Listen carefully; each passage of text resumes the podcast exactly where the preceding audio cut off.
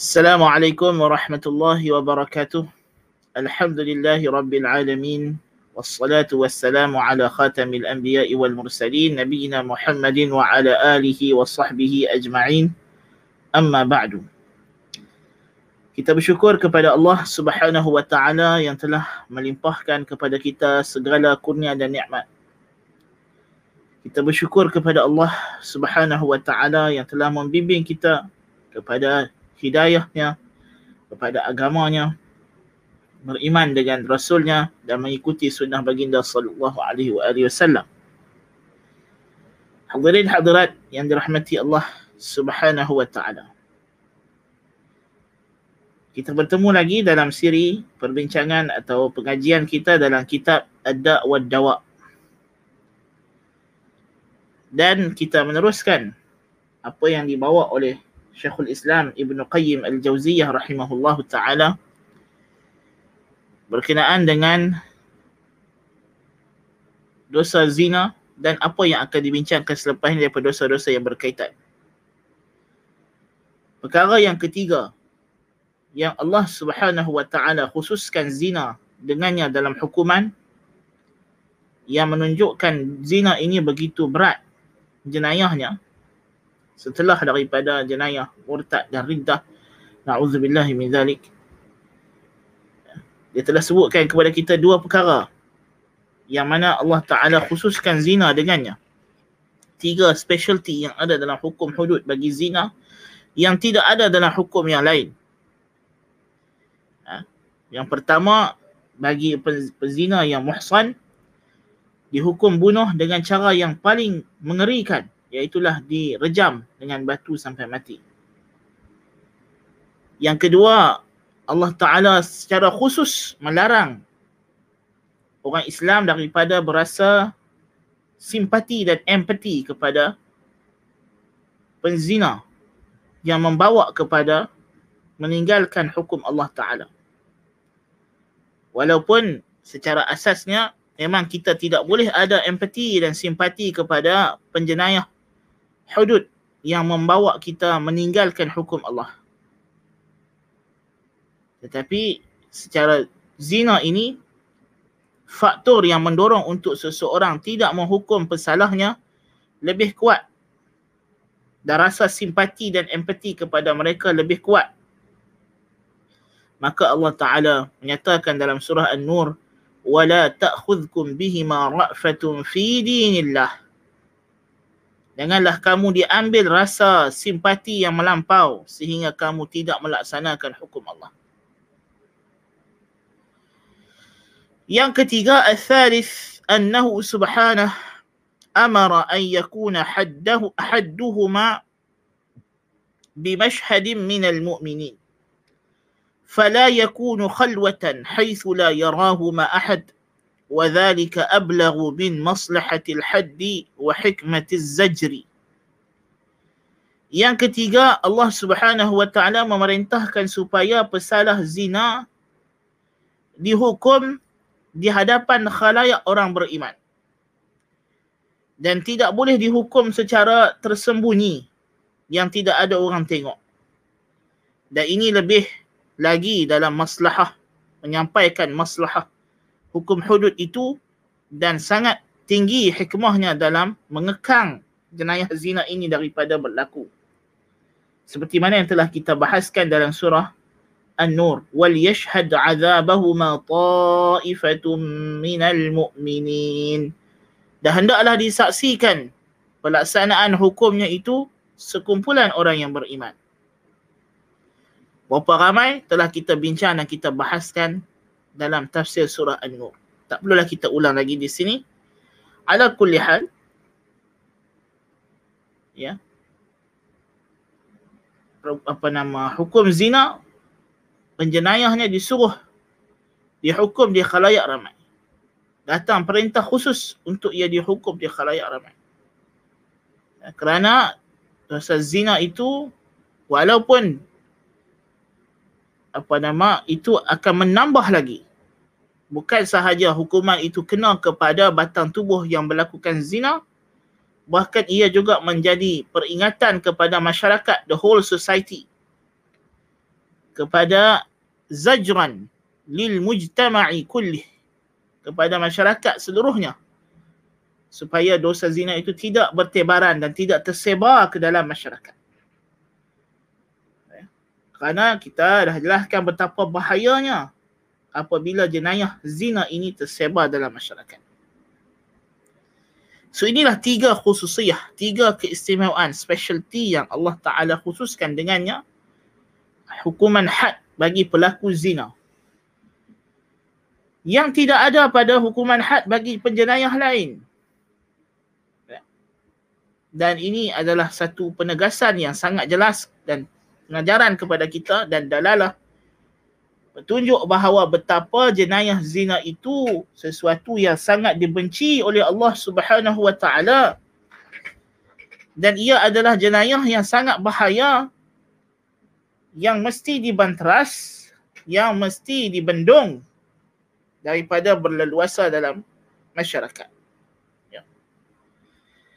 sebab itulah mana-mana cobaan, apa-apa bentuk cobaan untuk merosakkan sesuatu masyarakat, sesuatu bangsa, cobaan itu tidak dapat, tidak mesti ada unsur untuk menyebarkan gejala zina, budaya zina.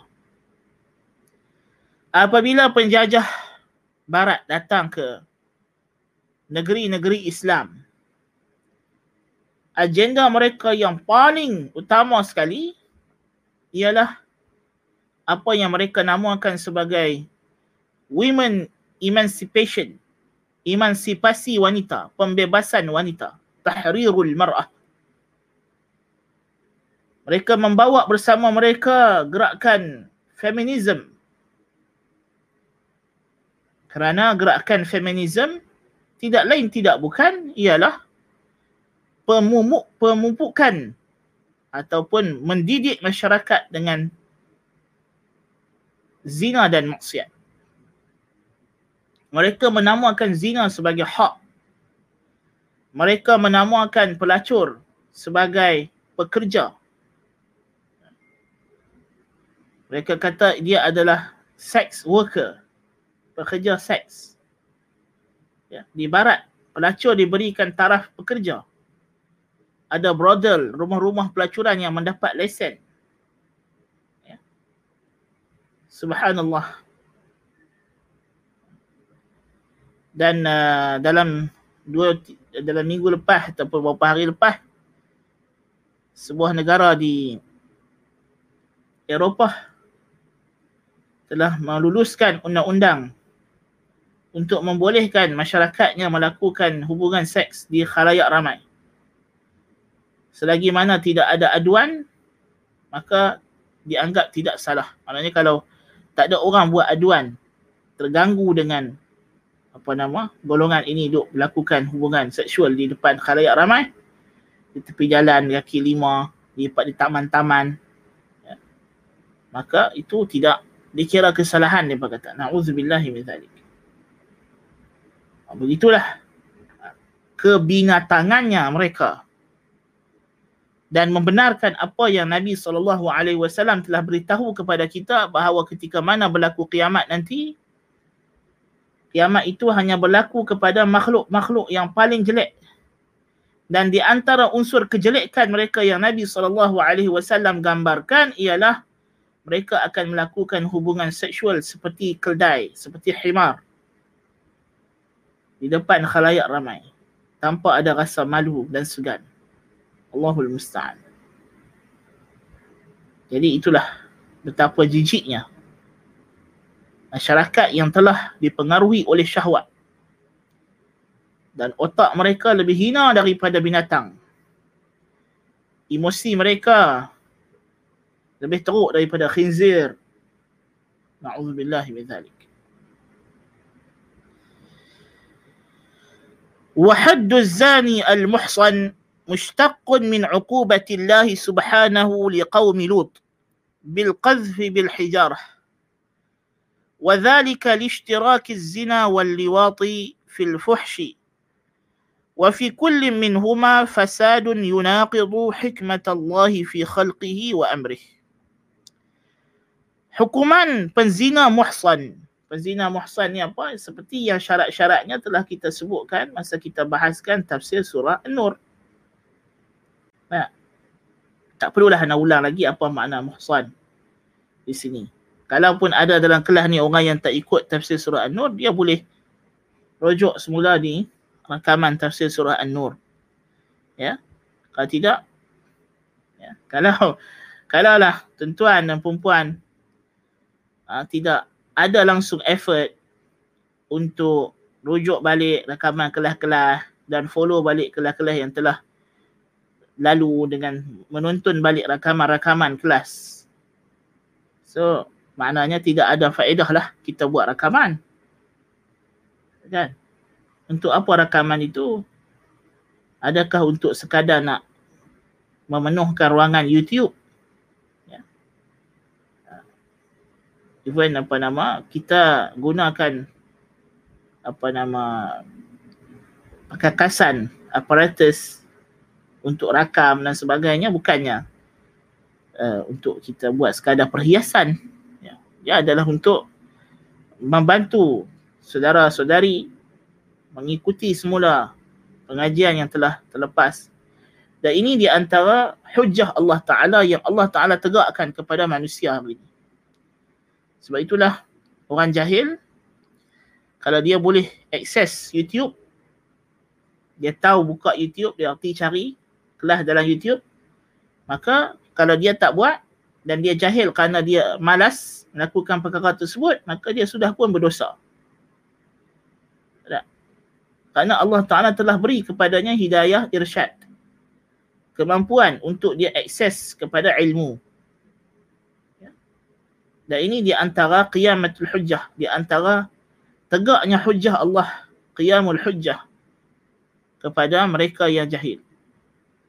Dan yang jahil kerana malas menggodek-godek laman YouTube dan mencari rakaman kelas dan seumpama dengannya, sedangkan dia boleh godek YouTube itu untuk menonton filem, ya, di rumahnya ada smart TV, dan sebagainya. Di handphone dia tiap-tiap hari main handphone buka itu buka ini tengok iklan itu iklan ini tonton ceramah itu ceramah ini ha, orang jual barang apa tengok go shop sampai berjam-jam tiba-tiba nak buka kelas pengajian agama tak mau maka hakikatnya adakah dia ni di akhirat nanti ada alasan untuk dia kata saya jahil kepada Allah Ta'ala memang tidak ada memang dia termasuk dalam golongan yang telah sampai padanya hujah Allah Ta'ala. Tapi dia yang malas. Jahil disebabkan malas, jahil yang tidak diberi keuzuran. Bahkan dia jahil itu sendiri sudah pun menjadi satu dosa. Ada? Nah. Pezina yang muhsan, mushtaqun min uqubatillah. Had orang yang berzina yang muhsan, yang telah merasai hubungan seksual yang sahih dalam pernikahan yang sahih diambil daripada hukuman Allah Subhanahu wa taala kepada kaum Lut dengan direjam dengan batu. Maksud diambil di sini yakni Allah taala syariatkan hukuman rejam kepada pezina muhsan berdasarkan apa yang dia pernah hukum dengannya kaum Lut satu-satunya bangsa yang Allah Ta'ala letak uh, hukum mereka dengan hukuman yang sangat mengerikan. Iaitulah mereka direjam dengan batu sampai mati. Diterbalikkan negeri mereka. Na'udzubillah min zalik. Ialah kaum Lut alaihissalam. Ya. Kerana apa? Demikian itu kerana berkongsian di antara zina dan liwat dalam kekejian zina dan liwat sama keji. Dari segi kekejian, fil fuhsh, dosa yang berbentuk kekejian. Dosa seksual yang melibatkan marwah dan nasab keturunan.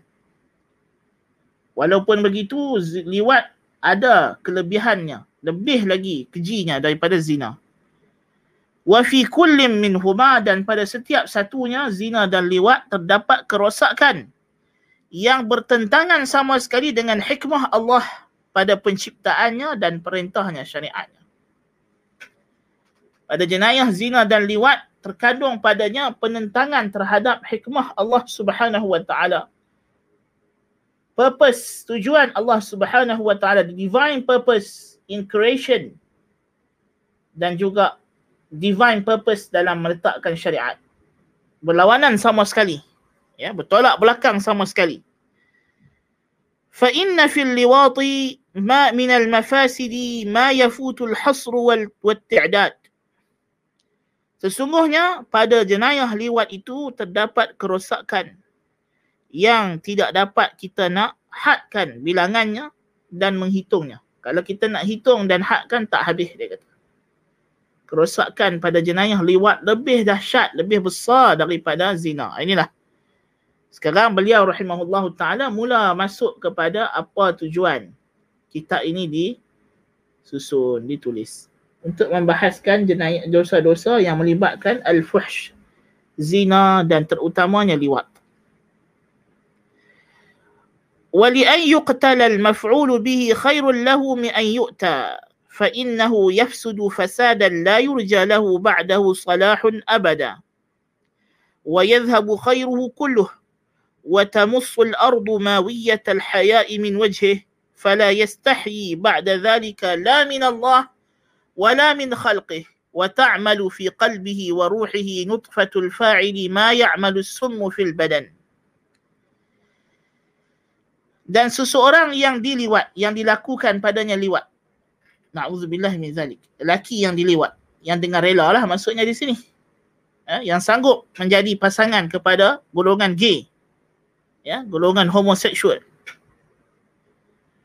Jikalau dia dihukum bunuh, dan inilah hukumannya bagi orang yang melakukan liwat, dibunuh itu lebih baik baginya daripada ia didatangi, disetubuhi oleh lelaki yang lain kerana perkara tersebut akan merosakkannya dengan kerosakan yang tak mungkin lagi diharap selepasnya sebarang kebaikan. Dari segi zahir pandangan kita, orang yang dah jadi, orang yang telah offer dirinya untuk menjadi bahan memuaskan nafsu oleh lelaki yang lain, lelaki yang menjadikan dirinya sebagai pemuas nafsu. Kaum sejenisnya. Na'udzubillahi min zalik golongan ini sudah hilang sebarang kebaikan pada dirinya sebenarnya untuk membolehkan dia buat perkara tersebut. Ya. Dan bumi telah menyedut segala air mukanya. Tak ada dah ayat muka. Dia akan hilang rasa malu daripada Allah dan makhluk Allah. Malu pun Allah Ta'ala akan tarik balik orang yang macam ni hakikatnya nak boleh sampai ke tahap dia jadi macam itu dia sudah hilang segala rasa malu kepada Allah apatah lagi makhluknya. Dan air mani lelaki yang meliwatnya, yang masuk ke dalam dirinya. Ya, na'udzubillah min zalik. Seumpama racun yang masuk ke dalam badan. Air mani yang dimasukkan itu merosakkan jiwanya, merosakkan hatinya, merosakkan imannya seperti mana racun merosakkan badan. Nauzubillah min zalik. Apatah lagi kalau zaman kita hari ini ya, munculnya golongan-golongan yang dipanggil sebagai money boy ya, yang yang melakukan pekerjaan ini untuk mendapatkan habuan dunia mendapatkan rezeki kononnya mencari hasil haram dengan menjual batang tubuh mereka kepada jantan. Na'udzubillahi min zalik. Ya. Apatah lagi kebiasaannya yang diliwat ini, biasanya mereka ini golongan yang muda, remaja, kanak-kanak. Ya. Golongan remaja yang menawarkan diri mereka kepada sugar daddy,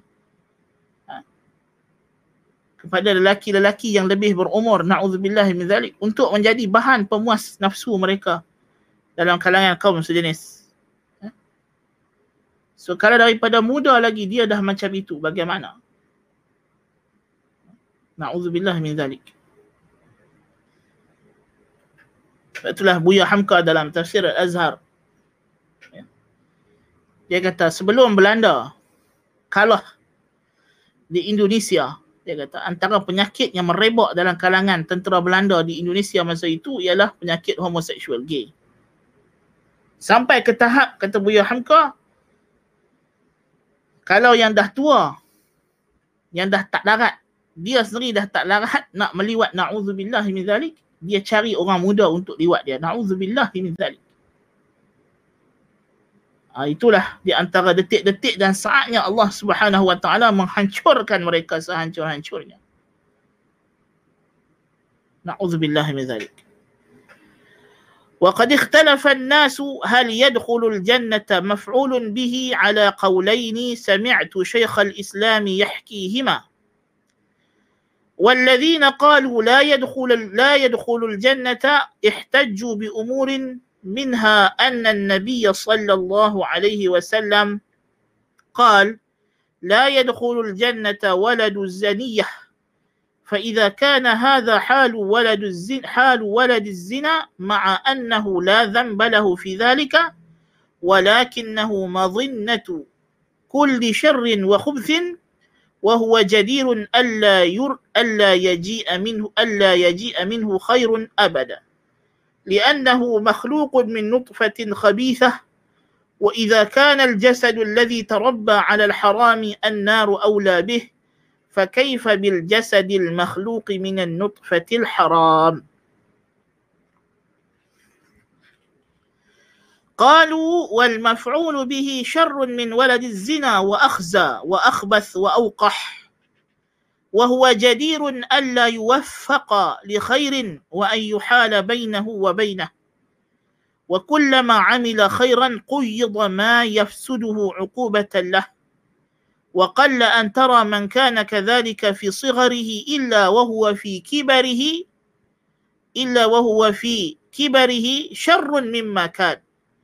ولا يوفق لعلم نافع ولا عمل صالح ولا توبة نصوح. Para ulama telah berbeza pandangan. Adakah masuk syurga orang yang diliwat? Orang yang dibuat padanya. Yang, men- yang menjadikan dirinya sebagai bahan liwat. Untuk diliwat oleh lelaki yang lain.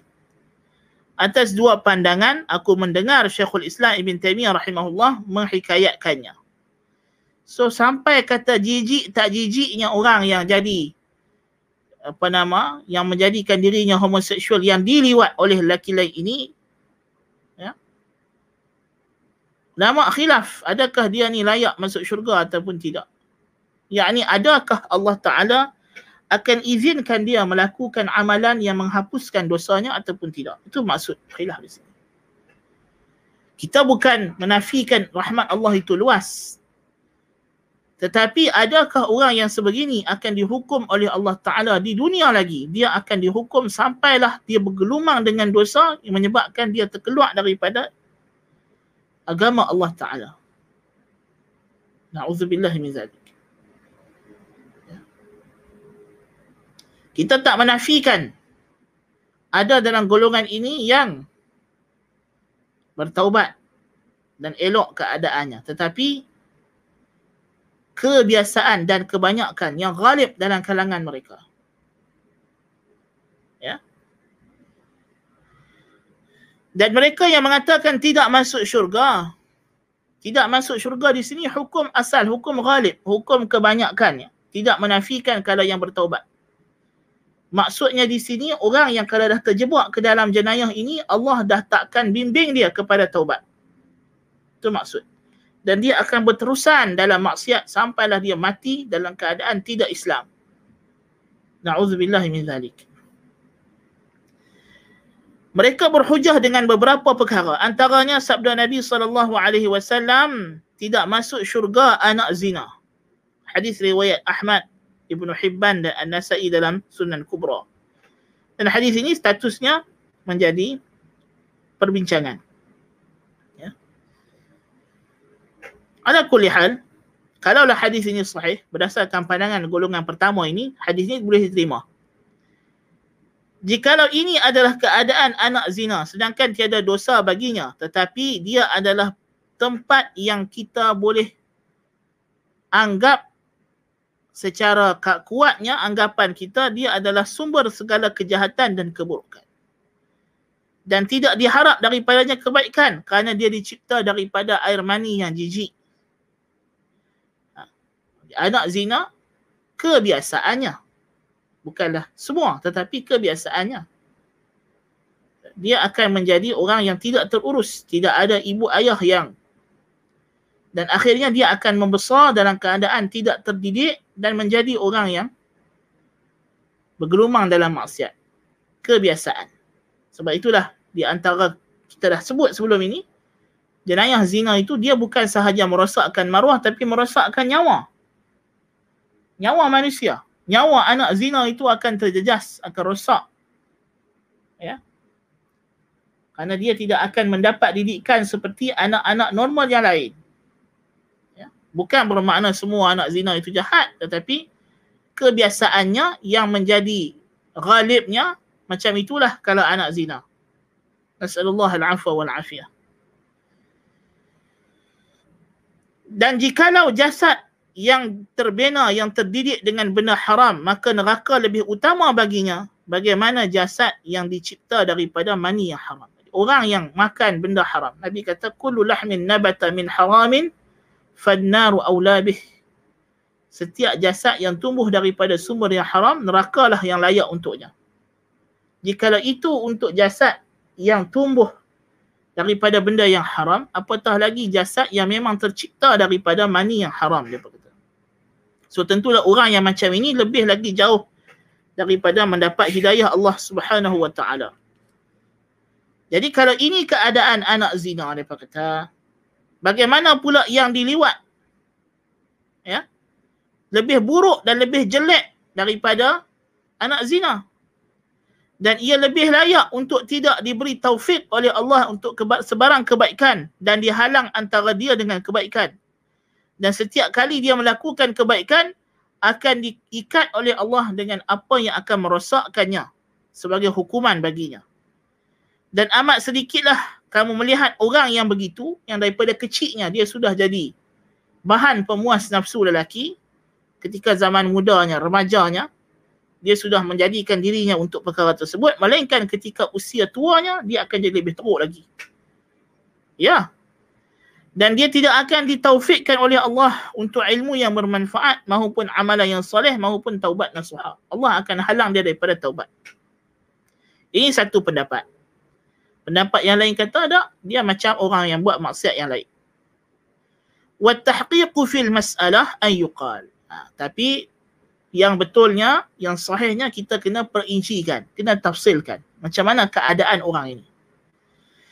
إن تاب المبتلى بهذا البلاء وأناب ورزق توبة نصوحا وعملا صالحا وكان في كبره خيرا منه في صغره وبدل سيئاته بحسنات وغسل عار ذلك عنه بأنواع الطاعات والقربات وغض بصره وحفظ فرجه من المحرمات وصدق الله في معاملته فهذا مغفور له وهو من أهل الجنة. فإن الله يغفر الذنوب جميعا وإذا كانت التوبة تمحو كل ذنب حتى الشرك بالله حتى الشرك بالله وقتل أنبيائه وأوليائه حتى الشرك بالله وقتل أنبيائه وأوليائه والسحر والكفر وغير ذلك فلا تقصر عن محو هذا الذنب آه. kata Ibn Qayyim kalaulah orang yang telah dibala diuji oleh Allah dengan dia bertaubat dan kembali kepada Allah dan diberikan taubat yang nasuha dan amalan yang salih. Dan ketika usianya telah dewasa dan tua lebih baik daripada usia mudanya dia menukar keburukannya dengan amal soleh kebaikan dia mencuci keburukan kejelekan kehinaan yang dia lakukan tersebut dengan pelbagai bentuk ketaatan dan amalan-amalan yang mendekatkan diri kepada Allah menundukkan pandangannya memelihara kemaluannya daripada segala yang Allah haramkan dan dia benar kepada Allah dalam muamalahnya maka orang sebegini dia tetap diampunkan oleh Allah dan termasuk dari ahli syurga. Kerana sesungguhnya Allah mengampunkan dosa semuanya. Jikalau taubat yang nasuha itu boleh menghapuskan semua dosa termasuk syirik dengan Allah membunuh nabi-nabi dan rasul-rasulnya dan aulianya, dosa sihir, dosa kufur dan lain-lainnya, maka tentulah taubat tidak akan lemah untuk menghapuskan dosa ini. So kita tak nafikan taubat memang boleh menghapuskan semua dosa taubat. Ha, tetapi persoalan yang dimunculkan oleh golongan ulama yang tadi sebenarnya ialah ada sejauh manakah golongan ini diberikan oleh Allah Ta'ala taufik untuk bertaubat. Ha, itu point dia. Ha, sebenarnya isu yang dibincangkan adakah mereka masuk syurga, tak masuk syurga, ialah dari sudut adakah mereka ini Allah Ta'ala akan buka jalan untuk bertobat ataupun tidak. Setelah mana mereka dah begitu melampau dan seronok dalam syahwat tersebut. Adakah ruang untuk mereka patah balik ataupun tidak? So kita tak menafikan kalau dia patah balik, dia bertaubat dan ada orang tersebut yang Allah Ta'ala kurniakan kepadanya taubat. Tetapi apakah majoriti golongan itu bagaimana hukuman mereka? Dan tentu sekali mereka bila Allah Ta'ala hukum dengan tidak boleh patah balik, ia adalah hukuman. Kerana kita setiap manusia diberi kemampuan untuk mengawal nafsu kita daripada awal. Ya. Kalau selepas kita dah ber, apa nama, tenggelam ke dalam syahwat sampai dah ke dasarnya, memang sukar untuk kita patah balik. Nasallahu al-afwa wal afiyah ya. Tak ramai orang yang lemah. Boleh timbul semula dan selamat. Kalau dah tertelan ayat yang begitu banyak dan dah lemah dalam masa yang tempoh yang lama ya. Kalau itu lemah macam itulah juga lemah dalam sungai dalam laut macam itulah juga lemah dalam dosa. Allahul musta'an وقد استقرت حكمة الله به عدلا وفضلا أن التائب من الذنب كمن لا ذنب له. وقد ضمن الله سبحانه لمن تاب من الشرك وقتل النفس والزنا أنه يبدل سيئاته حسنات. وهذا حكم عام لكل تائب من كل ذنب. وقد قال تعالى قل يا عبادي الذين أسرفوا على أنفسهم لا تقنطوا من رحمة الله. إن الله يغفر الذنوب جميعا إنه هو الغفور الرحيم فلا يخرج من هذا العموم ذنب واحد ولكن هذا في حق التائبين خاصة dan telah tetaplah hikmah Allah dengannya sebagai keadilan dan kurniaan daripada Allah bahawa orang yang bertaubat daripada apa dosa pun seumpama tiada pernah melakukan dosa dan Allah telah menjamin Allah Subhanahu telah menjamin bagi sesiapa yang bertaubat daripada syirik dan membunuh orang dan zina Allah akan tukar keburukannya itu menjadi kebaikan. Dan hukum ini umum bagi semua yang bertaubat daripada setiap dosa. Dan Allah berfirman dalam surah Az-Zumar ayat 53 Qul ya ibadiyalladzina asrafu ala anfusihim la taqnatu min rahmatillah Katalah olehmu wahai Muhammad sallallahu alaihi wasallam, wahai hamba-hambaku yang yakni Allah suruh Nabi menyampaikan firman-Nya ini kepada hamba-hambanya. Wahai hamba-hambaku yang telah melampau yang telah memboroskan diri mereka dalam dosa. Janganlah kamu berputus asa daripada belas kasihan Allah.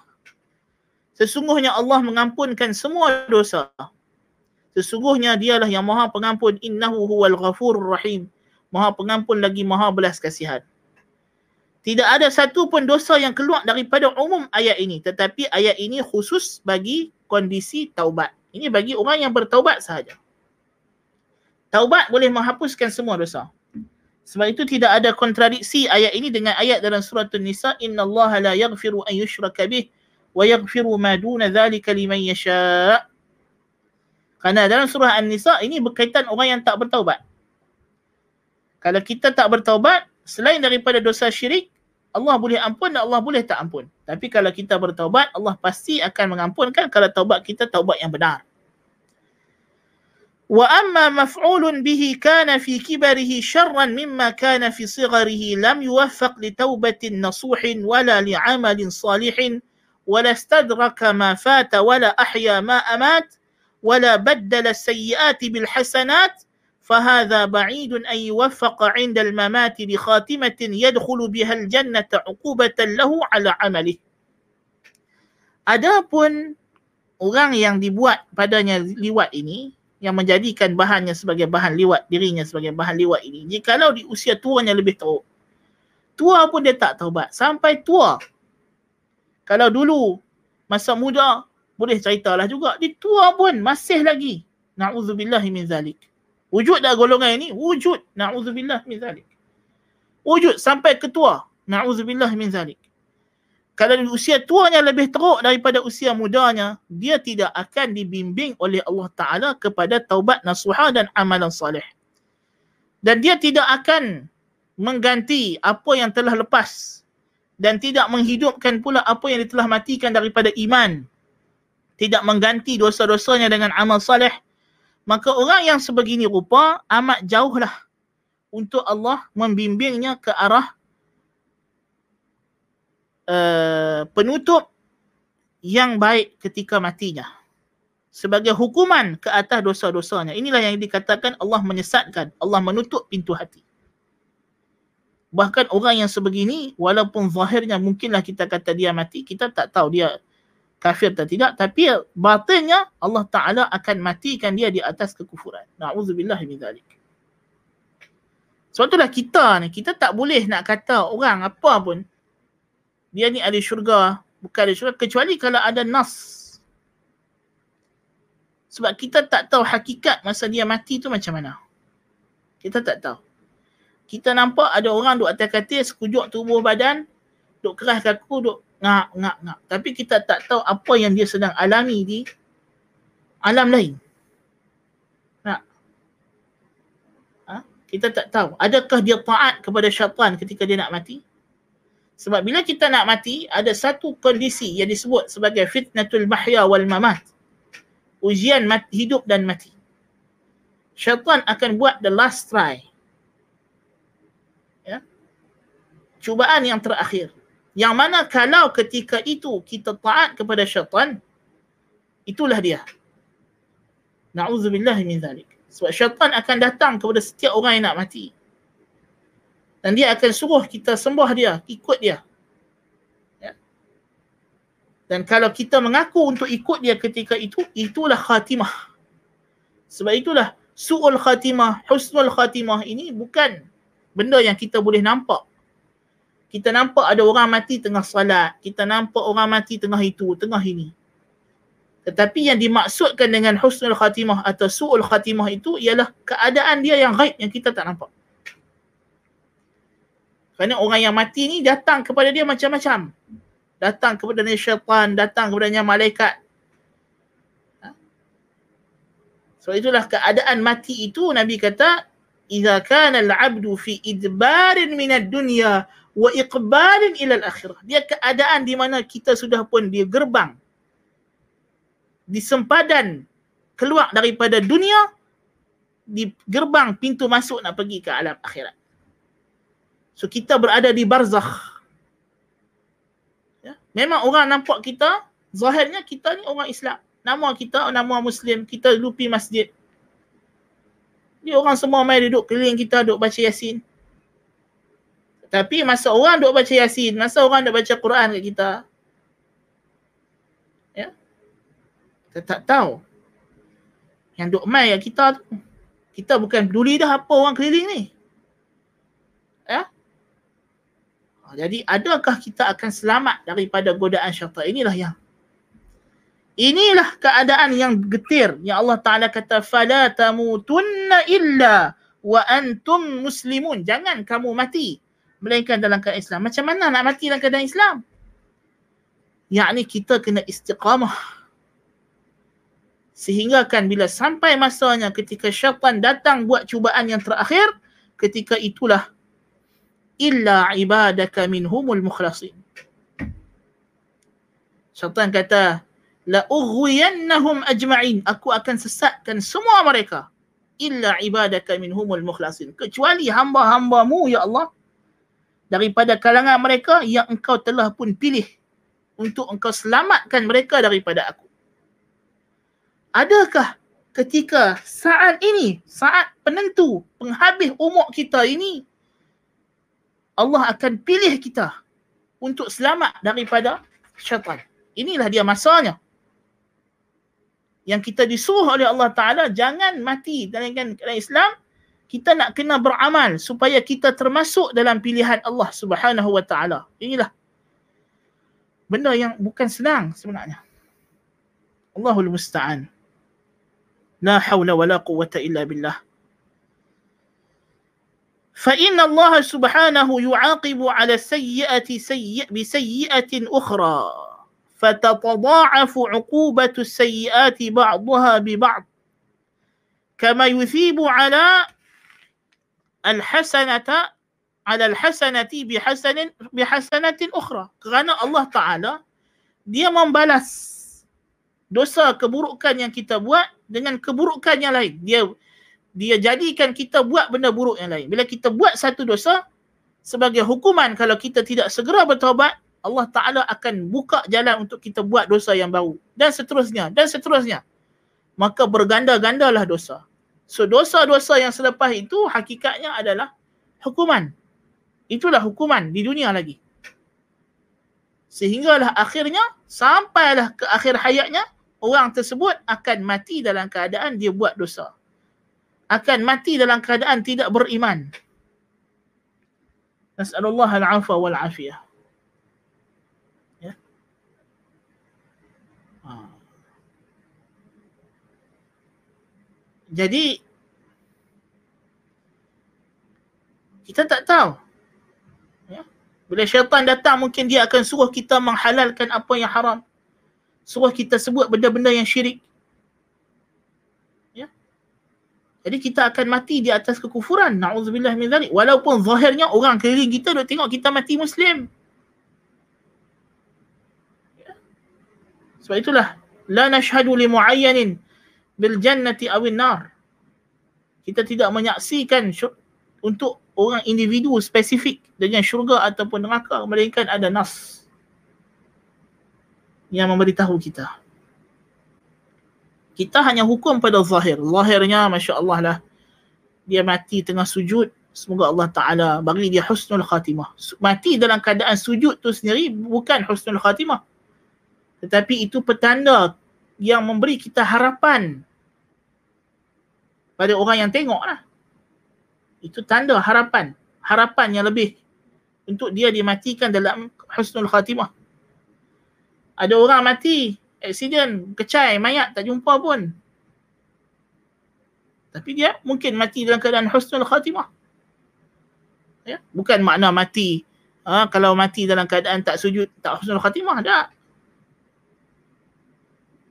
Boleh jadi dia mati dalam keadaan sujud. Tapi kita tak tahu rupanya dia sujud tu masa dekat nak mati tu setan mai dekat dia, setan kata sujud dekat aku. Dia pun sujud mati sujud dekat setan. Kita dah ingat dia sujud ke Allah Ta'ala. Na'udzubillahi min zalik. Jadi kita tak tahu. Nah. Jadi itulah perkara-perkara yang kita kena hati-hati. وإذا نظرت إلى كثير من المحتضرين وجدتهم يحال بينهم وبين حسن الخاتمة عقوبة لهم على أعمالهم السيئة. Dan kalau kau perhati keadaan orang yang nak mati, engkau akan dapati mereka dihalang daripada mendapat husnul khatimah sebagai hukuman ke atas amalan mereka. Allah akan halang. Allah akan jadikan lidah mereka kelu tak boleh mengucap dua kalimah syahadah. Ketika nak mati. Macam-macam keadaan Allah Ta'ala akan buat supaya mereka tak boleh mendapat husnul khatimah. Na'udzubillah min zalik. Bukan kerana kezaliman Allah tetapi keadilan Allah berdasarkan amalan dia masa dia hidup. Ya. Qala al-Hafiz Abu Muhammad Abdul Haqq bin Abdul Rahman Al-Ishbili rahimahullah. Kemudian Ibn Qayyim rahimahullah memetik daripada kitab Al-Hafiz Abdul Haqq Al-Ishbili rahimahullah kitabnya bernama al-aqibah. Kitab kesudahan-kesudahan orang yang mati ini. Ya. Wa'lam anna li su'il khatimati a'adzana Allahu minha asbaban wa laha turuqun wa abwab. Ketahuilah olehmu bahawasanya su'ul khatimah itu semoga Allah melindungi kita daripadanya. Amin. Mempunyai sebab-sebab dan ada baginya jalan-jalan dan pintu-pintu. Ada beberapa perkara yang menyebabkan seseorang itu dapat su'ul khatimah. Na'udzubillahi min zalik. A'zamuha yang paling besar yang paling punca utama yang paling utama sekali yang menyebabkan seseorang itu diberikan su'ul khatimah. Na'udzubillahi min zalik. Al-ikbabu 'ala dunya wal i'radu 'anil ukhra wal jur'atu 'ala ma'asillahi 'azza wa jalla. Yang paling utama sekali apa dia? Menyembamkan dirinya ke dunia. Kepada kenikmatan dan kelazatan dunia. Dia sembamkan dirinya. Dia bergelumang dengan kehidupan dunia semata-mata dan berpaling sama sekali daripada akhirat. Dan begitu berani melakukan maksiat kepada Allah. Orang yang di dunia dia, daripada mulut dia dah terpacul ayat-ayat yang menunjukkan dia tak takut Allah Ta'ala. Kan? Relax lah, kita ni muda lagi, duk pakai tudung buat apa. Esok tua-tua buah tudung lah. Tengok-tengok tak dan tua. Kan? Ayat itu, dia itu ayat yang tak mungkin keluar daripada lidah. Melainkan kalau lidah itu mencedok daripada hati yang sudah busuk. Ha? Itu datang daripada from the rotten heart. Hati yang sudah Na'udzubillah min zalik. Orang kalau ada secubis se, uh, secubit iman pun takkan berani nak sebut ayat macam tu. Sebenarnya. Nak. Alah. Pakai-pakai tudung ni kolot lah dia kata. Ayat macam ni. Adakah ayat lidah yang cakap ayat macam ni? Dia keluar daripada hati yang beriman dan kita dah belajar. Ya, lidah mencedok daripada hati. Betul tak? So kalau orang yang macam itu, adakah tergambar pada dia masih lagi ada iman dalam jiwa dia yang akan menyebabkan dia boleh mendapat husnul khatimah? Nasallallahu al-afwa wal afiyah. Dia tak ada kisah pun. Tak ada rasa malu pun. Dia pakai baju seksi keluar depan khayat ramai. Dia tak ada rasa malu. Dia rasa bangga. Macam mana dia boleh rasa bangga? Sedangkan Nabi kata al-haya'u minal iman. Malu daripada iman. Malu ni adalah ciri-ciri iman. Semakin nipisnya malu, semakin nipis iman. Kalau tak ada rasa malu langsung, masih ada iman kah? Sebab tu Nabi kata, fa illam yastati' fa biqalbih wa laysa wara'a dhalika khardalatun min iman. Kalau dah tak mampu sangat nak cegah mungkar, cegah dengan hati, rasa tak senang, rasa tak seronok. Ya? Dengan maksiat, dengan mungkar. Kalau dah hilang rasa itu, kata Nabi, tidak ada lagi selepas daripada itu iman walaupun sebesar biji sawi. Tak ada lah. Nas'alullah al-afwa wal afiyah.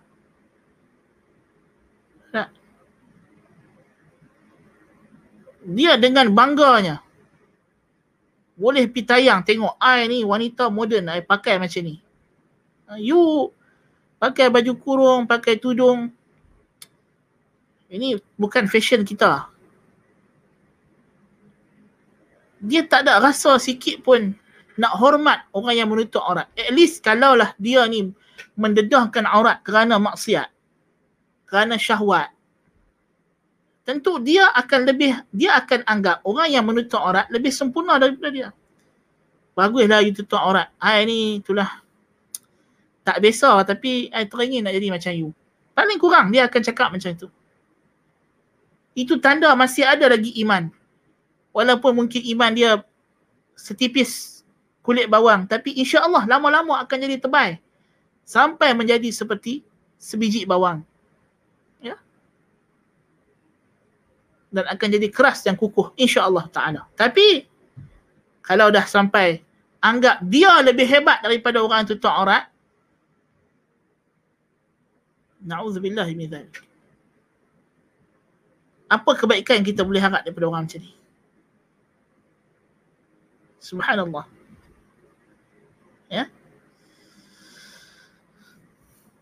Jadi orang yang telah memfokuskan dirinya, menyembamkan dirinya kepada dunia dah tak fikir akhirat.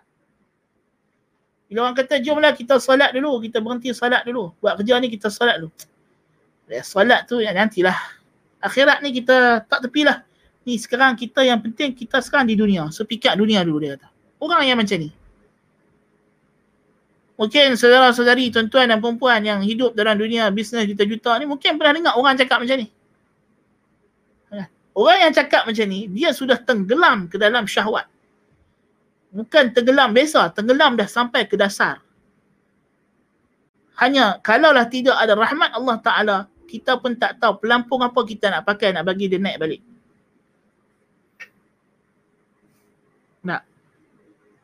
Dia dah tak peduli tentang akhirat. وربما غلب على على الانسان ضرب من الخطيئه ونوع من المعصيه وجانب من الاعراض ونصيب من الجراه والاقدام فملك قلبه وسبى عقله واطفا نوره وارسل عليه حجبه فلم تنفع فيه تذكره ولا نجعت فيه موعظه فربما جاءها الموت على ذلك فسمع النداء من مكان بعيد فلم يتبين له المراد ولا علم ما أراد وإن كرر وإن كرر عليه الداعي وأعاد ah. Boleh jadi seorang manusia itu dipengaruhi oleh satu bentuk dosa atau sejenis maksiat atau satu bentuk palingan daripada akhirat atau satu bentuk keberanian dalam satu dosa boleh jadi bukan semua dosa tapi ada satu dosa yang dia sudah terlalu terikat dengan dosa tersebut. Dia sudah selalu seronok dengan dosa itu. Tak perlu banyak dosa tuan-tuan dan puan satu bentuk dosa ya kata Abdul Haq Abdul Haq Al-Shbili rahimahullah boleh jadi seseorang itu dia ada satu maksiat satu dosa yang dia sangat suka. Yang dia seronok sangat. Sehingga akhirnya maksiat itu sudah menawan hatinya dan akalnya. Dan memadamkan cahayanya. Dan melabuhkan tirainya. Menutup dah pandangan mata hati dia daripada melihat kebenaran. Sehingga akan tidak lagi bermanfaat sebarang peringatan. Tidak ampuh lagi sebarang mau'izah. Gertakan boleh jadi bila datang mati dia dalam keadaan tersebut. Lalu dia hanya boleh dengar seruan daripada jauh. Dia tak faham.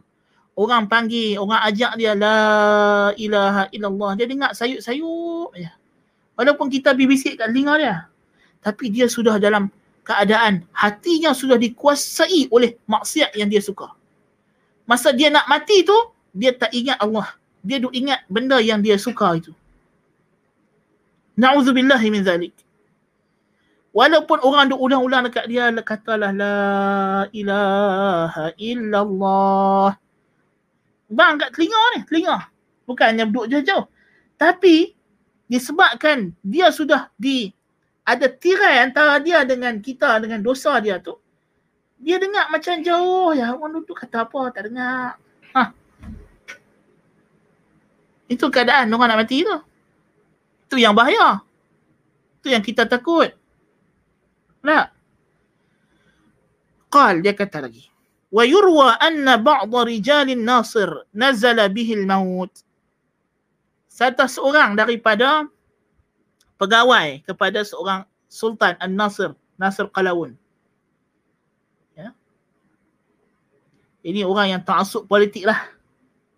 Orang yang telah mem, apa, menjadikan hidupnya darah dagingnya dengan politik, dengan taat kepada ketua politik dia. Dalam hidupnya dia tidak kenal kebenaran melainkan apa yang ketua parti dia kata benar dan tidak ada salah melainkan apa yang ketua parti dia kata salah. Orang yang macam ni. Ha ni. Golongan yang pertama dia bagi contoh. Ya. Jadi orang ni dia hidup dia dia telah dedikasikan kesetiaan dia hanya kepada ketua dia, pemimpin dia, sultan tadi. Dalam hidup dia dia tak kenal halal dan haram melainkan apa yang dihalalkan oleh si Nasr tadi, apa yang diharamkan oleh si An-Nasr tadi. Jadi dia pun nak mati. Jadi anak dia kata, katalah ayah la ilaha illallah. Faja'ala ibnuhu yaqul qul la ilaha illallah. Anak dia main bisik dekat dia, katalah la ilaha illallah. Faqal, apa yang dia jawab? An-Nasir maulai. Ketua akulah An-Nasir. An-Nasir itulah ketua aku, tuan aku. Fa'aada alaihi al-qawl, fa'aada mithla dhalika. ثم أصابته غشية فلما أفاق قال الناصر مولاي وكان هذا دأبه فلما قيل له قل لا إله إلا الله الناصر مولاي kesudahan sampai begitulah setiap kali orang nak ulang dekat dia la ilaha illallah dia kata ketua aku an-nasir ketua aku an-nasir tuan aku an-nasir ha? sampai kesudah Pengsan, jaga balik pun macam tu juga. Bila anak dia ulang lagi, katalah ya la ilaha illallah. Dia duk kata, An-Nasir ketua aku, tuan aku. ثم قال لابنه يا فلان الناصر إنما يعرفك بسيفك wal-qatla wal-qatla al qat thumma mat. Sampailah akhirnya kalimah yang dia terakhir dia cakap sebelum dia mati, dia kata ke anak dia, wahai fulan, dia diulang perkataan. Sesungguhnya An-Nasr hanya kenal kamu dengan pedangnya. Bunuh, bunuh. Ha, dia ni jadi dia jadi gad raja ni. Taat. Siapa yang raja suruh bunuh, dia bunuh. Ha? Jadi itulah masyhad persaksian terakhir yang Tuhan nampakkan kepada dia amalan yang dia duk buat sepanjang hidup dia. Dia taat pemerintah dia dalam maksiat. Pemerintah dia suruh buat maksiat, dia ikut. Akhirnya ketika dia nak mati, dia hanya boleh mengulang skrip maksiat yang dia buat. Lalu dia mati dalam keadaan tersebut. Ta'udzubillah min. Ini satu contoh. Su'ul khatimah. قال عبد الحق وقيل لآخر ممن أعرفه قل لا إله إلا الله فجعل يقول الدار الفلانية أصلحوا فيها كذا والبستان الفلاني افعلوا فيه كذا ini cerita pasal kontraktor pula arkitek tadi cerita orang politik cerita pasal kontraktor. Kata uh, Al-Hafiz Abdul Haq dan dikatakan kepada orang lain pula yang aku kenal. Ini orang yang aku kenal dia kata.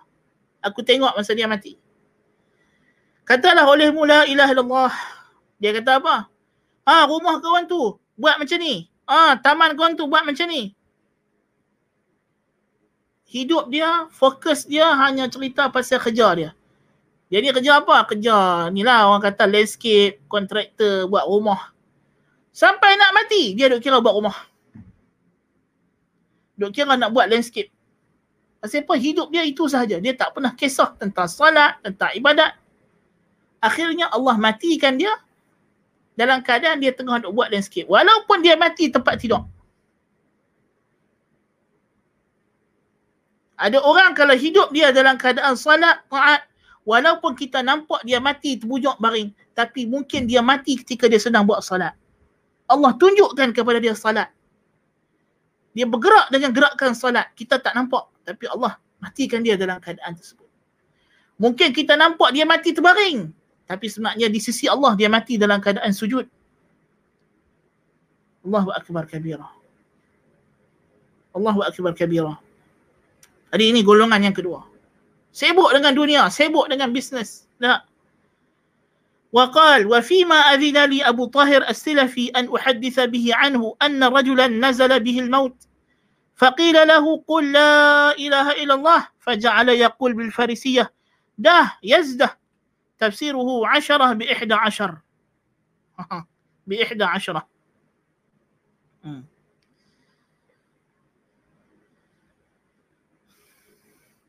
ini cerita businessman, cerita accountant pula. Ha.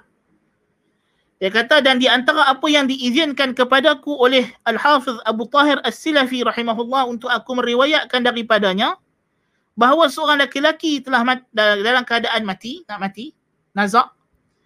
Dikata kepadanya, katalah la ilaha illallah. Tapi yang dia duk kata dengan bahasa Farsi, dah yazdah. Yani asyarah bi ihda asyarah. Dia duk kira duit. Sepuluh kali sepuluh dia kata. Rupanya dia ni dulu accountant. Kerja duk kira duit. Tidur pun lapik duit. Ma mimpi pun mimpi kira duit. Tak kira apa dah. Ada ada orang macam ni? Ada. Kan? Dalam otak dia duit, duit, duit, duit, duit. Tak ada apa. So akhirnya inilah yang dia akan ingat masa dia nak mati. Memanglah dia solat, memanglah dia baca Quran. Tapi itu sampingan.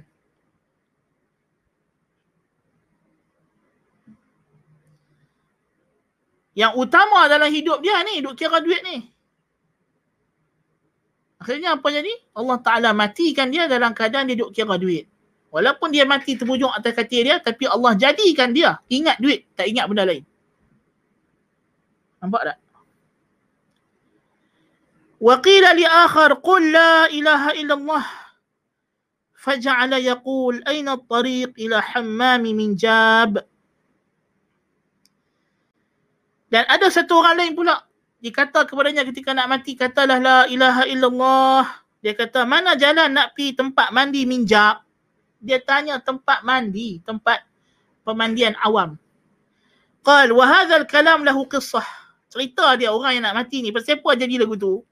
وذلك أن رجلا كان واقفا بإزاء داره وكان بابها يشبه باب هذا الحمام فمرت به جارية لها منظر فقالت أين الطريق إلى حمام من جاب فقال هذا حمام من جاب فدخلت الدار ودخل وراءها فلما رأت نفسها في داره وعلمت أنه قد خدعها أظهرت له البشر والفرح باجتماعها معه وقالت له يصلح أن يكون معنا ما يطيب به عيشنا وتقر به عيوننا. فقال لها الساعة الساعة آتيك بكل ما تريدين وتشتهين. وخرج وتركها في الدار ولم يغلقها فأخذ ما يصلح ورجع. فوجدها قد خرجت وذهبت ولم تخنه في شيء فهام الرجل وأكثر الذكر لها وجعل يمشي في الطرق والأزقة ويقول يا رب قائلة يوما وقد تعبت كيف الطريق إلى حمام من جاب؟ فبين هو يوما يقول ذلك وإذا بجارية أجابته من طاق. قرنان هلا جعلت إذ ظفرت بها حرزا على الدار أو قفلا على الباب؟ فازداد هيمانه واشتد هيجانه ولم يزل على ذلك حتى كان هذا البيت آخر كلامه في الدنيا الله أكبر Ini cerita pasal Romeo and Juliet. Laki ni yang duk kata inilah dia jalan nak pi ke tempat mandi minjak ni, satu hari satu perempuan jariah hamba sahaya, cantik. Dia tanya, nak pi mana, mana jalan nak pi tempat mandi minjak tu? Jadi rumah dia nak macam tempat tersebut. Jadi dia kata, tang sini lah, mai masuk dalam rumah aku. Dia niat tu nak mengorak lah awet ni. Kan? Jadi dah masuk, awet tu pun tahu, eh, laki ni trik aku ni, rumah dia bukan tempat mandi kan? Awet tu pun kata, tak apalah, kalau kita kalau hang nak ajak aku masuk rumah hang, nak duduk seronok-seronok, kenalah ada benda apa nak makan, nak minum.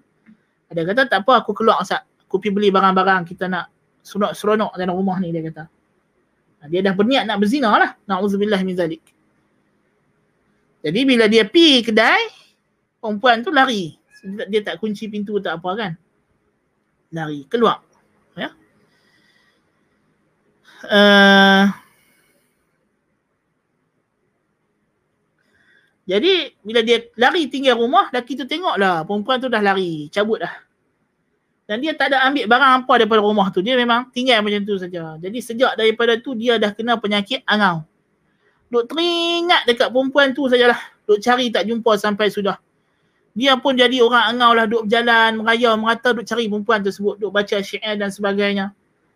Sampai orang kata dekat dia, kalau hari tu hang tutup pintu dia tak lari ya orang orang. Orang peli dia lah. Lagilah dia pun sedih. Duk teringat kat perempuan tu sampai ke sudah sampailah dia mati itulah dia Ya. Duk teringat dekat perempuan yang dia dah berniat nak buat maksiat dengannya. Nauzubillah min zalik. Ya.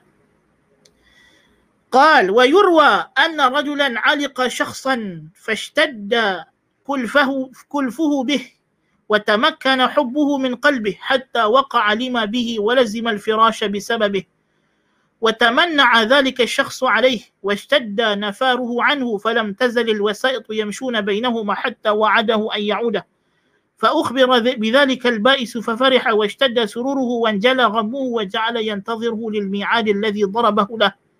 فبينه وكذلك إذ جاءه السعي بينهما فقال إنه وصل معي إلى بعض الطريق ورجع فرغبت فرغبت إليه وكلمته فقال إنه ذكرني وبرح بي. ولا أدخل مناخل الريب ولا أعرض نفسي لمواقع التهم. فعاودته فأبى وانصرف. فلما سمع البائس أسقط في يده وعاد إلى أشد مما كان به وبدت عليه علائم الموت. فجعل يقول في تلك الحال أسلم يا راحة العليل ويا شفى المدنف النحيل. رضاك أشهى إلى فؤادي من رحمة الخالق الجليل. فقلت له يا فلان اتق الله قال قد كان فقمت عنه فما جاوزت باب دري حتى سمعت ضجة الموت فعياذا بالله من سوء العاقبة وشؤم الخاتمة الله أكبر كبيرا Dan ini cerita orang satu lagi, lebih dahsyat lagi lah. Cerita orang yang kemaruk habuan homoseksual. Na'udzubillah min zalik. Seorang lelaki ni dia sudah berkenan dengan satu lelaki lain. Ha, jadi dia pun berkenan tak dapat nak goda lelaki tersebut, nak buat maksiat dengan dia, dia sudah jatuh sakit. Jadi orang pun pujuk lah lelaki hak dia berkenan ni, mailah tengok saat dia ni sakit teruk, dia nak jumpa hang saja, bukan ada apa. Bukan dia nak buat apa. Dah pujuk-pujuk-pujuk, lelaki tu kata tak apa, jom aku nak pergi tengok saat dia tu. Tapi sampai tengah jalan, lelaki tu kata, eh aku tak mau ni maksiat dosa ni. Ha, kan? Dia ni ada niat tak elok dengan aku. Dia ingat aku ni mengingatkan kepada kepada dia dosa dan maksiat. Aku ni nak jadi bahan maksiat dia saja. Bukan dia bukan dia nak jumpa aku kerana Allah Taala ke apa bukan. Ha, maka dia pun patah balik. Bila habaq dekat dia kata laki tak dimai dia pun sakit lagi teruk. Sampailah akhirnya dia mendakwa naudzubillah min zalik. Dia kata aku lebih mengharapkan nak tengok dia. Syahwat aku kepadanya lebih tinggi daripada aku mengharapkan rahmat Tuhan. Nauzubillah min zalik sampai tengah tu. Bila orang dengar dia cakap macam tu dia nak mati, orang kata, "Hei, taqillah. Takwalah kepada Allah. Jangan macam ni." Dia kata nak buat macam mana dah terlepas cakap macam tu dia kata. Lepas tu lup mati bi. Allahu akbar kabira. Nauzubillah min zalik. Mati perkataan terakhir dia mengucap dak apa dak?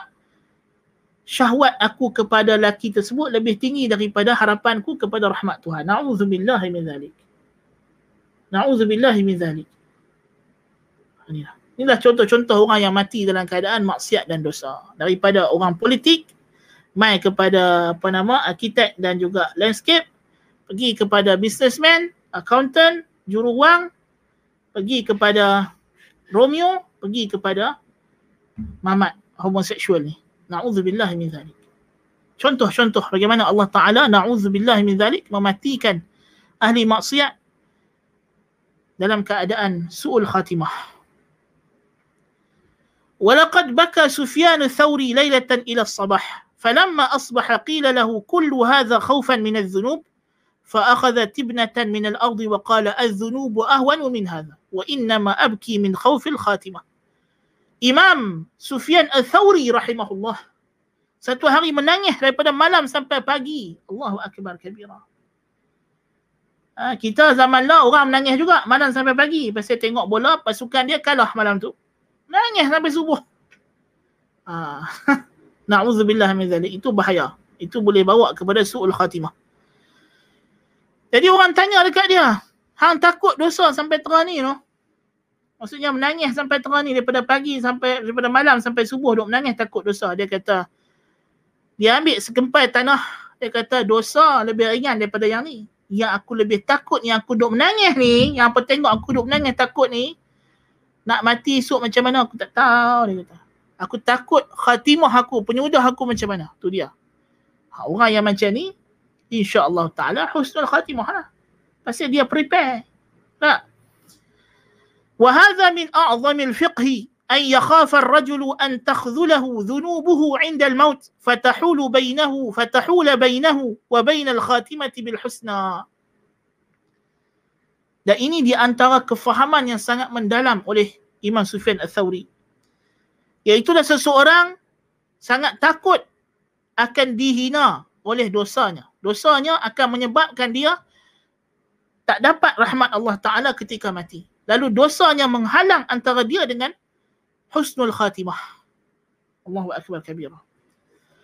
ولقد ذكر الإمام أحمد عن أبي الدرداء أنه لما احتضر جعل يغمى عليه ثم يفيق ويقرأ ونقلب أفئدتهم وأبصارهم كما لم يؤمنوا به أول مرة ونذرهم في طغيانهم يعمهون فمن هذا خاف السلف من الذنوب أن تكون حجابا بينهم وبين الخاتمة وبين الخاتمة بالحسنى Imam Ahmad rahimahullah taala meriwayatkan daripada Abu Darda radhiyallahu an bahawa ketika mana dia hendak meninggal dunia dia terpengsan sekejap kemudian bila dia jaga dia baca firman Allah taala ayat 110 surah Al-An'am af'idatahum wa absarahum kama lam yu'minu bihi awwal marrah dan kami akan menterbalikkan hati dan pandangan mereka seperti mana mereka tidak mau beriman pada kali yang pertama. nadharuhum fi tughyanihim ya'mahun dan kami biarkan mereka dalam kesesatan mereka terus sesat. Jadi Abu Darda rahimahullah radhiyallahu an nak nak wafat dia bagi tahu kepada kita makna ayat ni dia kata inilah waktunya ayat ni yang hangpa nak kena jaga Maksud Allah Ta'ala kata kami akan terbalikkan balik hati mereka dan pandangan mereka. Seperti mana mereka tak pernah beriman kali pertama. Bila kali pertama? Masa hidup. Dan bila Allah Ta'ala nak terbalikkan hati ni? Ni, masa sekarang, masa nak mati ni. Seperti mana mereka masa hidup tak pernah ingat dekat aku, tak pernah taat kepada aku, masa dekat nak mati nanti aku akan terlangkupkan iman mereka. Aku akan tutup hati mereka. Mereka takkan beriman dah masa tu. Naudzubillah min zalik. Seperti mana mereka leka dan lalai ketika mana mereka ada kemampuan. Dan kami akan biarkan mereka terus dalam kesesatan. Itulah dia tadi. Akan terbawa-bawa. Masa tu nak bertaubat tak ada faedah dah. Naudzubillah min zalik. Daripada sebab inilah para ulama salaf takut sangat dosa-dosa mereka menjadi penghalang antara mereka dengan su'ul khatimah. Antara menjadi penghalang antara mereka dengan husnul khatimah. Yang dosa itu menjadi penghalang antara kita dengan husnul khatimah. Na'udzubillah min. Qala, kata lagi Abdul Haq al-Ashbili, واعلم أن سوء الخاتمة أعاذنا الله منها. لا تكون لمن استقام ظاهره وصلح باطنه. ما سمع بهذا ولا علم به. ما سمع بهذا ولا علم به ولله الحمد. وإنما تكون لمن له فساد في العقيدة أو إصرار على الكبائر وإقدام على العظائم. فربما غلب ذلك عليه حتى ينزل به الموت قبل التوبة فيأخذه قبل إصلاح الطوية. ويصطلم ويصطلم قبل الإنابة فيظفر به الشيطان عند تلك الصدمة ويختطف ويختطفه عند تلك الدهشة والعياذ بالله kata Abil Haq al-Ishbili rahimahullah. Dan ketahuilah bahawasanya su'ul khatimah itu semoga Allah melindungkan kita daripadanya. Amin. Tidak jadi kepada orang yang istiqamah zahirnya, elok batinnya, tidak pernah didengar dan tidak pernah diketahui. Ada orang yang hidupnya memang takwa sungguh, zahir batinnya sama, taat kepada Allah, tiba-tiba Allah matikan dia dalam uh, su'ul khatimah. Tak pernah berlaku. Tetapi su'ul khatimah ni berlaku bagi orang yang rosak akidahnya. Atau dia ada kedegilan berterusan melakukan dosa besar. Tidak ada langsung niat nak bertobat. Orang yang telah menormalisasikan dosa. Atau dia orang yang sangat berani melakukan perkara-perkara yang berlawanan dengan suruhan Allah Ta'ala. Jadi boleh jadi benda itu akan mengalahkan dia ketika dia nak mati. Sehinggalah dia mati dalam keadaan tidak sempat bertaubat.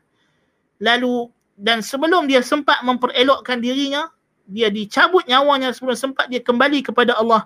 Lalu ketika itulah syaitan akan mencoleknya dan merampasnya daripada iman. Allahu akbar kabira. Hanya kita takut. Ini yang kita takut. Su'ul khatimah. Orang yang bergelumang dengan dosa. Ha? Bala man kasaba sayyi'atan wa ahatat bihi khati'atuhu ulaika ashabun nari hum fiha khalidun. Allah sebut dalam surah Al-Baqarah. Bahkan barang siapa yang telah melakukan dosa dan dosa yang telah mengelilinginya. Mereka itulah orang yang menjadi air neraka yang kekal dalamnya. Orang yang telah bergelumang dengan dosa, akhirnya Allah Ta'ala akan hukum dia terkeluar daripada iman. Na'udzubillah min zalik. Bila masanya? Ketika nak mati itu. Ketika nak mati itu. Na'udzubillah min zalik. قال ويروى أنه كان بمصر رجل يلزم مسجدا للأذان والصلاة وعليه بهاء الطاعة وأنوار العبادة فرق يوما المنارة على عادته للأذان. وكان تحت المنارة دار لنصراني فاطلع فيها فرأى ابنة صاحب الدار فافتتن بها فترك الأذان ونزل إليها ودخل الدار عليها فقالت له ما شأنك؟ وما تريد؟ قال أريدك. قالت لماذا؟ قال سيب سب سبيت سب سبيت لب لبي. شأنك وما تريد. قال آه آه سبيت لبي وأخذت بمجامع قلبي. قالت لا أجيبك إلى ريبة أبدا. قال أتزوجك؟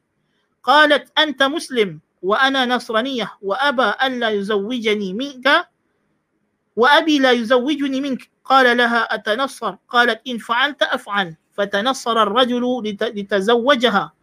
يتزوجها وأقام معهم في الدار فلما كان في أثناء ذلك اليوم رقي إلى رقي إلى إلى سطح كان في الدار فسقط منه فمات فلم يظفر بها وفاته دينه الله المستعان نعوذ بالله من ذلك Ini kisah yang masyhur. Bahkan Ibnu Katsir meriwayatkan dalam Al-Bidayah wa Nihayah. Tahunnya bila benda ni berlaku. Ya. Itulah seorang tukang muazzin. Dia tukar azan. Tukar azan. Dan uh, bila dia naik menara masjid, di bawah masjid tu ada rumah Nasrani. Lalu dia selalu duduk tengok. Ha, inilah masalah tukar azan tapi tak jaga. Nampak? Dia tak jaga pandangan. Dia ada syahwat dalam hati dia. Dia duduk usha anak perempuan orang Nasrani tersebut. Akhirnya dia sudah jatuh cinta, sudah angau. Jadi bila angau dia pilah nak ajak perempuan tu buat benda tak elok, perempuan tu tak mau. Ha, nampak dia sudah bersedia daripada awal nak buat benda tak elok. Perempuan tu kata kalau nak kahwin, hang muslim, bapa aku tak bagi kita kahwin. Walaupun dari segi hukum memanglah. Bolehlah dia nak kahwin. Tapi perempuan tu kata, bapa aku takkan setuju kalau hang terus. Kalau hang ni orang Islam nak kahwin aku, tak bagi. Lalu dia sering kata, kalau macam tu aku akan masuk Nasrani. Dia mengaku, na'udzubillah min. Jadi kalau dia kata kalau kau masuk Nasrani tak apa aku aku kahwin dengan kau. Tak ada nak kahwin dia dah masuk Nasrani tak ada nak kahwin duk duk naik tangga duk panjat bumbu rumah dia jatuh mati. Na'udzubillah min zalik. Astaghfirullahalazim wa atubu ilaih. Ah, inilah dia. Su'ul khatimah. Nampak? Akhirnya dia mati dalam keadaan tidak sempat dapat apa yang dia kehendaki sedangkan dia hidup zahirnya azan tapi ini orang yang zahirnya tak sama dengan batinnya itu kita takut. Zahir tukar azan. Tapi batinnya, rupanya kaki perempuan. Womanizer. Na'udzubillah min zalik. Jadi sebab itu orang yang yang dapat husnul khatimah, orang yang zahir dan batinnya kena sama. Itu kita kena ihtimam. Kita kena bagi perhatian lebih tentang islahul batin. Hati kita ni kena selalu doa kepada Allah Ta'ala. Allahumma muqallibal qulub, thabit qalbi ala dinik. اللهم آتني تقو اللهم آتي نفسي تقواها وزكيها أنت خير من زكاها أنت وليها ومولاها الله أكبر كبيرا والحمد لله كثيرا وسبحان الله بكرة وأصيلا نكتفي بهذا القدر إن الله kita akan sambung pada kelas yang akan datang faslun fasal yang baru iaitulah berkenaan dengan mafsadah kerosakan dosa uh, liwat nasallallahu al-afwa wal afiyah Ada soalan? Assalamualaikum warahmatullahi